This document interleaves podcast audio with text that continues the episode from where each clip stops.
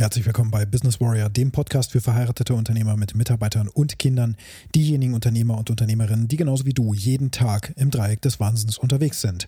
Das heutige Thema lautet, hältst du deine Versprechungen? Und das schauen wir uns direkt nach dem Intro an. Bis gleich. Ein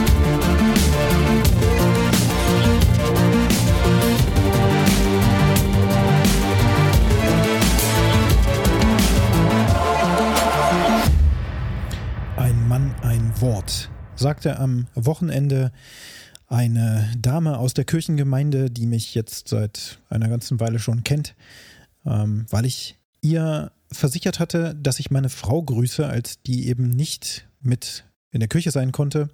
Hat sie mich angesprochen, bitte richte doch deiner Frau Grüße aus. Und habe ich gesagt, natürlich mache ich gerne. Tatsächlich hat sie sich Monate später jetzt dafür bedankt, dass ich das gemacht habe und hat mir gesagt, ein Mann, ein Wort. Fand ich total cool. Das ist ein super cooles Feedback, weil ich sehr bestrebt darin bin, dass das, was ich verspreche, dass ich das auch halte. Denn die ganzen Dinge, die ich anderen verspreche, wenn ich die breche, dann breche ich auch Vertrauen. Dann breche ich auch Vertrauen mit mir selbst. Das ist ganz wichtig zu verstehen. Denn wenn ich Dinge auch mir selbst verspreche, nämlich zum Beispiel, heute werde ich meinen Marketing-Post machen. Heute Mittag, spätestens. Und wenn das nicht passiert, dann ja, hast du ein Versprechen dir gegen gegenüber, dir selbst gegenüber gebrochen, hast dein Vertrauen in dich selbst reduziert. Du hast dein Selbstvertrauen kaputt gemacht, genau mit einer solchen einfachen Sache. Oder ja, ich schicke morgen diesen, dieses Angebot raus. Wenn du es dann nicht machst, hast du ein Versprechen dir gegenüber gebrochen und auch dem Kunden gegenüber, wenn du ihm das eben so gesagt hast. Oder dem möglichen Kunden, der jetzt darauf wartet, dass das passiert. Und du hast es nicht gemacht. Oder du klickst auf einen Button und buchst einen Termin und erscheinst zu diesem Termin nicht, weil du dein Terminmanagement nicht im Griff hast oder weil du es vergessen hast oder was auch immer, ist völlig egal. Auf jeden Fall warst du nicht aufmerksam, hast auf die Details nicht geachtet, hast ein Versprechen gebrochen, hast Vertrauen gebrochen, hast anderen Menschen im Grunde damit auch ein Problem bereitet vielleicht. Ne? Also wenn du jemandem einen Termin reinbuchst, der bereitet sich darauf vor, der sitzt dann da und ja, möchte ein Meeting durchführen und dann hast du ihm diese Zeit gestohlen. Und deswegen ist es sehr, sehr wichtig, da mal drauf zu schauen, wie viele kleinere Versprechen auch deinen Kindern gegenüber zum Beispiel du hältst oder auch nicht hältst. Und da ist es auch total gut zu beobachten. Meine Tochter Olivia ist ja die ältere von beiden. Die wird jetzt fünf im Januar, am 22. Januar genau genommen. Und die ist schon seit ein paar Jahren so in so einem Alter, wo sie stark darauf geachtet hat, dass die Versprechungen, die ich mache, auch gehalten werden. Also einmal implizit, aber auch explizit. Was bedeutet das schon wieder? Also wenn ich ja sage, hey, nachdem ich zum Beispiel hier die Küche aufgeräumt habe, komme ich zu dir und dann schauen wir uns ein Buch an. Das ist ein super kleines Versprechen einem Kind gegenüber. In der Welt des Kindes jedoch ist das Versprechen super wichtig, denn es freut sich darauf, endlich mit Papa auf der Couch zu sitzen. Wir gucken dieses schöne Feuerwehrbuch an, was wir schon zum 50. tausendsten Mal angeschaut haben. Und es ist immer noch so richtig spannend, ja. Und wenn Papa das dann vorliest, ist das total schön. Da freut sich das Kind dann drauf. Und wenn du dann tatsächlich, nachdem du die Küche aufgeräumt hast, das nicht tust, sondern du gehst dann nochmal den Müll rausbringen oder du machst noch irgendwas anderes oder hast du tatsächlich auch vergessen, dass du das Versprechen gemacht hast, dann bricht in der Welt des Kindes tatsächlich was zusammen. Das ist jetzt nicht extrem und dramatisch oder so. Und wenn es einmal passiert, ist es auch nicht schlimm. Ein zweites Mal vielleicht auch noch nicht. Aber irgendwann verliert das Kind eben einfach Vertrauen auf dein Wort. Das ist das explizite Vertrauen, das ausgesprochene Vertrauen. Dann gibt es das implizite Vertrauen jetzt Kindern gegenüber in der Erziehung, dass wenn du sagst, hey, wenn du noch einmal deine Schwester schlägst, dann kommst du auf die stille Treppe oder dann musst du auf dein Zimmer gehen für die nächsten fünf Minuten und erstmal in die Cooldown-Phase gehen. Wenn dann dieser Schlag kommt, du es gesehen hast und dann trotzdem noch weiter rumdiskutierst, verloren. Ne? Das ist das implizite Vertrauen. Das Kind testet natürlich auch bestimmte Dinge, jetzt vielleicht nicht unbedingt mit Schlägen, aber hey, wenn du nicht gleich die Sachen hinstellst, dann passiert Folgendes. Dann darfst du erstmal eine Weile nicht mit diesem Spielzeug spielen, was du da die ganze Zeit gegen den Tisch haust. ich weiß nicht genau. Also solche Dinge eben, die im Zusammenhang mit Kindern eben auftreten. Wenn du diese, diese Konsequenz, die du ankündigst, nicht folgen lässt, dann ist das auch ein Vertrauensbruch der implizit ist. Das Kind testet dich aber in diesem Fall auch. Ne, Kinder machen ganz viele kleine Tests, wo sie einfach schauen, okay, was passiert. Denn sie wollen ja auch, sie merken irgendwann, dass sie durch Schreien, durch Äußern ihrer Wünsche und so weiter und durch bestimmte Verhaltensweisen eben die Umwelt manipulieren können, beziehungsweise verändern können und auch Reaktionen aus, ähm, auslösen können bei den Eltern, indem sie bestimmte Dinge tun. Und dann testen die natürlich auch, ob die Eltern eben auch konsistent sind in den Versprechungen, die sie machen. Und das testen die auch gegenüber Vater und Mutter, ob die sich unterschiedlich verhalten ne, oder ob die in Line sind. Dass bestimmte Dinge eben zum Beispiel absolut nicht geduldet werden, wie zum Beispiel Schläge oder sowas oder Tritte oder auch wirklich im Grunde Fouls, ja. Man kann das wirklich wie so ein Fußballspiel sehen. Wir haben nämlich jetzt tatsächlich angefangen, meine Frau und ich, haben uns über Silvester viel unterhalten und da habe ich die Idee geäußert, ey, eigentlich wäre es doch ganz gut, wenn wir wie so ein Schiedsrichter mit gelber und roter Karte arbeiten. Denn in einem Fußballspiel ist es auch super zu sehen. Unsere Töchter, die haben dann eben auch in der Fußball-WM, ich habe da ein, zwei Mal so Spiele angemacht abends oder keine Ahnung, in der Vorrunde habe ich ein paar Spiele angemacht, um einfach reinzuschauen. Und dann haben unsere Töchter natürlich gesehen, okay, das ist Fußball. Die kannten das vorher auch noch gar nicht. Und dann haben die auch gesehen, oh Mann, da ist gerade einer gefault worden und plötzlich schreien die Leute alle im Stadion, was ist denn da los? Ne? Papa, erklär doch mal. Und dann sieht man eben wieder jemand äh, sich krümmt am Boden und dann zückt der Schiedsrichter eben die Karte. Erstmal die gelbe Karte oder die rote Karte oder gibt nur eine Verwarnung. Auf jeden Fall humpelt da jetzt einer vom Platz und muss erstmal verarztet werden. Dann erklärt man, okay, was da passiert ist. Jetzt ist es aber so, dass in einem Fußballspiel natürlich ganz klare Regeln bestehen. Der Schiedsrichter ist derjenige, der die Regeln überwacht. Und diese Regeln sind dann eben auch in vielen Fällen natürlich auch Auslesung, Auslegungssache des Schiedsrichters. Wann er also eine gelbe Karte zückt und so weiter, ist erstmal sein Ermessen. Wann er eine rote zückt, ist auch sein Ermessen ob er das tut. Und dann gibt es aber bestimmte Fouls, die müssen mit einer roten Karte geahndet werden. Wenn man zum Beispiel von hinten reingrätscht, volle Kanone, so Blutgrätsche-mäßig, dann muss es dafür die rote Karte geben. Natürlich gibt es sicherlich auch immer mal wieder Schiedsrichter, die das nicht machen oder so, ich weiß es nicht, ne? aber das ist klar geregelt. Das heißt, es gibt dann direkt die rote Karte. In anderen Fällen gibt es erstmal die Verwarnung. Dann gibt es die gelbe Karte, wenn es zu viele Verwarnungen gab. Nach der gelben Karte, wenn du es nochmal machst oder dir ein anderes Verschulden zukommen lässt, ähm, dann gibt es die rote Karte, die gelb-rote Karte und dann musst du vom Platz. Und auch das haben die ja gesehen, dass dann jemand da zum Beispiel eine Tätigkeit begangen hat, der Schiedsrichter die rote Karte zückt und derjenige eben jetzt vom Platz muss. Und dann geht er in die Kabine und hat meine Tochter gefragt, die Olivia, ja, wo geht der denn jetzt hin? Also was macht er denn jetzt so, ne? Ja, der ist alleine in seiner Kabine. Genauso wie sie alleine manchmal ist in ihrem Zimmer, wenn sie eben zu viel Quatsch gemacht hat, wo sie eben auch wirklich erstmal runterkommen muss und wo sie in ihrem Zimmer dann auch sein muss, bis sie, bis die Zeit in diesem Fall abgelaufen ist und wie sie wieder zurückkommen kann. Vorausgesetzt, sie kann sich benehmen oder muss dann eben wieder rein. Also eine gewisse Konsequenz muss es einfach geben bei Tätigkeiten. Wie zum Beispiel Tätlichkeiten ist glaube ich. Ne?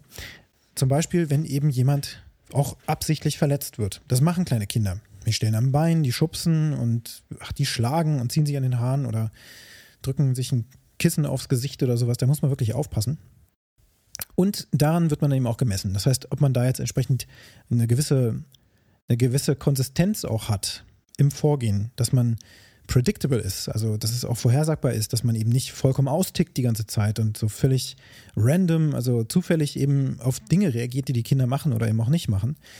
Das muss natürlich auch einem gewissen Regelwerk folgen. Und dieses Regelwerk, wenn du dann eben erstmalig Vater oder eben auch Mutter wirst, dann stellst du fest, äh, wir müssen dieses Regelwerk tatsächlich noch entwickeln. Also wenn du das feststellst, wenn du bewusst mal einen Schritt zurückgehst und dir die ganzen Situationen über den Tag mal anschaust, dann sind ganz viele Dinge einfach ungeregelt in so einer Familie. Also es gibt da einfach gar keine klaren Regeln für. Zum Beispiel fängt das ja an, irgendwann fängt das Kind an, am Küchentisch zu sitzen, beim Essen, der Opa ist zu Besuch, es gibt Kuchen und so weiter, man unterhält sich, dass dann die Kinder so reinquatschen.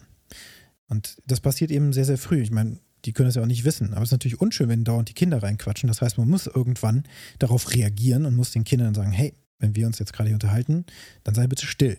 Geh vielleicht spielen oder irgendwas. Also ich meine, das haben wir alle als Kind gehört. Heute sind wir alle so drauf, oh, wir wollen ja die Kinder irgendwie auch zu freien Menschen erziehen und so und so viel Regeln, das ist auch nicht gut. Also nee, das, da müssen wir jetzt, also müssen wir auch andere Lösungen für finden. Vielleicht auch ein bisschen mehr mit dem Kind diskutieren und so weiter. Aber so sind Kinder eben einfach nicht. So funktionieren die auch nicht können sie auch noch gar nicht vom, von den kognitiven Fähigkeiten her. Und außerdem testen sie das eben auch. Das heißt, wenn man da nicht gleich schon im Grunde adäquat darauf reagiert, dann hat man irgendwann Jahre später ein Riesenproblem, weil dauernd reingequatscht wird. Und solche Situationen haben wir dann nämlich jetzt auch momentan zu Hause, wo das oft passiert und wo es dann eben unklar ist, was machen wir denn jetzt? nachdem wir jetzt ein Jahr lang im Grunde zugeschaut haben. Hm, jetzt müssen wir anfangen, das gegen zu korrigieren. Das ist natürlich doof.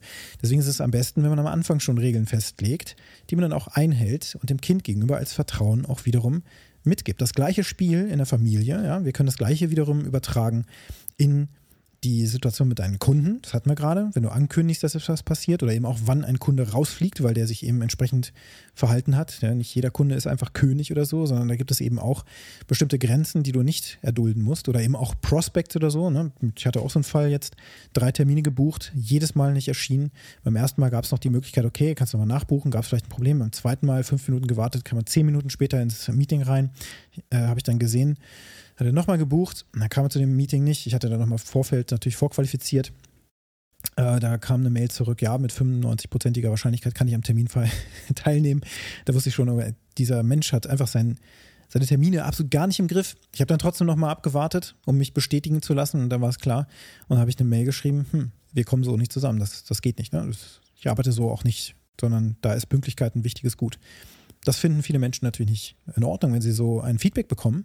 Aber es ist notwendig, dass sie das Feedback bekommen, weil diese Verhaltensweisen nicht einfach nur so im unternehmerischen Kontext passieren, sondern eben auch genauso zu Hause. Das werden diese Menschen in dem Moment gar nicht so blicken, weil die wenigsten, auch du vermutlich noch gar nicht in der Lage bist oder es noch nie so betrachtet hast, dass die Situation, wie du mit deinen Kindern umgehst, die Situation ist, wie du mit deinen Mitarbeitern umgehst, wie du mit deiner Frau umgehst, wie du mit deinen Kunden umgehst, wie du mit dir selbst umgehst. Unverbindlich, und eben nicht verlässlich. Du zerstörst Vertrauen, wenn du keine Commitments einhältst. Wenn du sagst, bis Ende der Woche ist das fertig. wenn du es nicht schaffst, dass du dann sagst, hey, ich habe leider schon am Mittwoch festgestellt, wir können die Deadline nicht halten. Es wird eher Mittwoch nächste Woche. Dass du da auch offen, authentisch und ehrlich mit deinen Kunden interagierst, auch mit den Kindern. Hey, ich habe dir zwar gesagt, dass wenn ich jetzt hier die Küche aufräume, dass ich gleich mit dir das Buch lese. Leider ist jetzt aber Folgendes passiert und deswegen kann ich das jetzt noch nicht machen. Dann gibt es trotzdem Geschrei, Sicherlich sogar. Das ist auch beim Kunden so. Ne?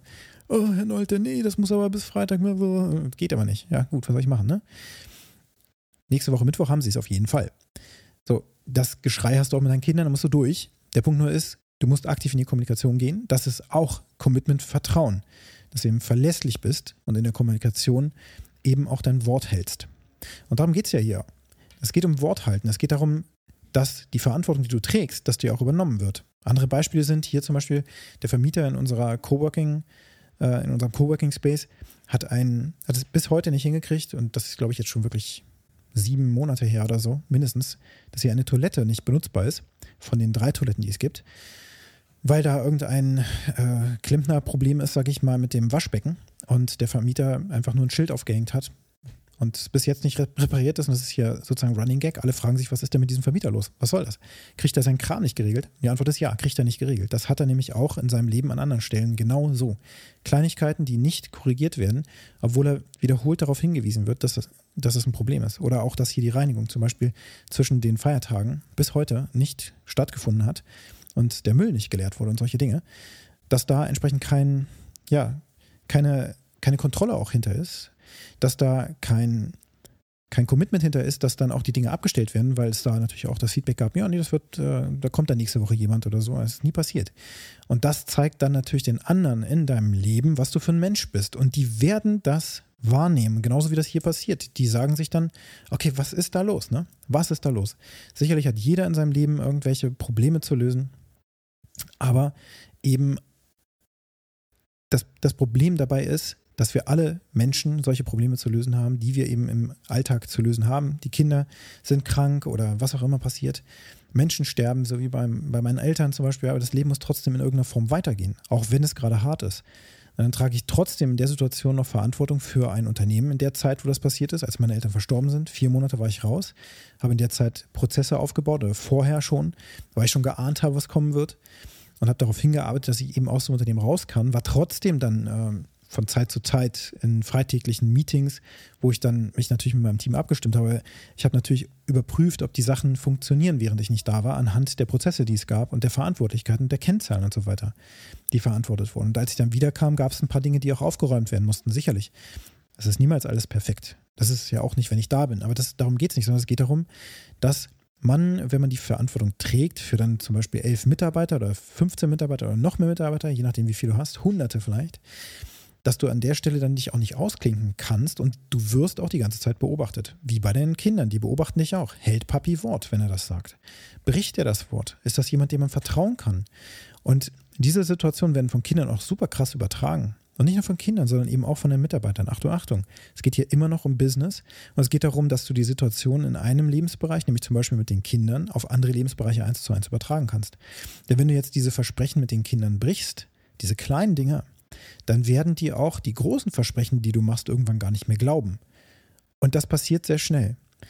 Und das hängt natürlich auch von, der, von dem Bewusstheitsgrad deines Nachwuchses ab. Ne? Also ich behaupte jetzt auch mal, ohne da jetzt irgendwie psychologisch wirklich ähm, geschult zu sein oder sowas, aber es ist schon zu beobachten, dass natürlich nicht jedes Kind gleich ist.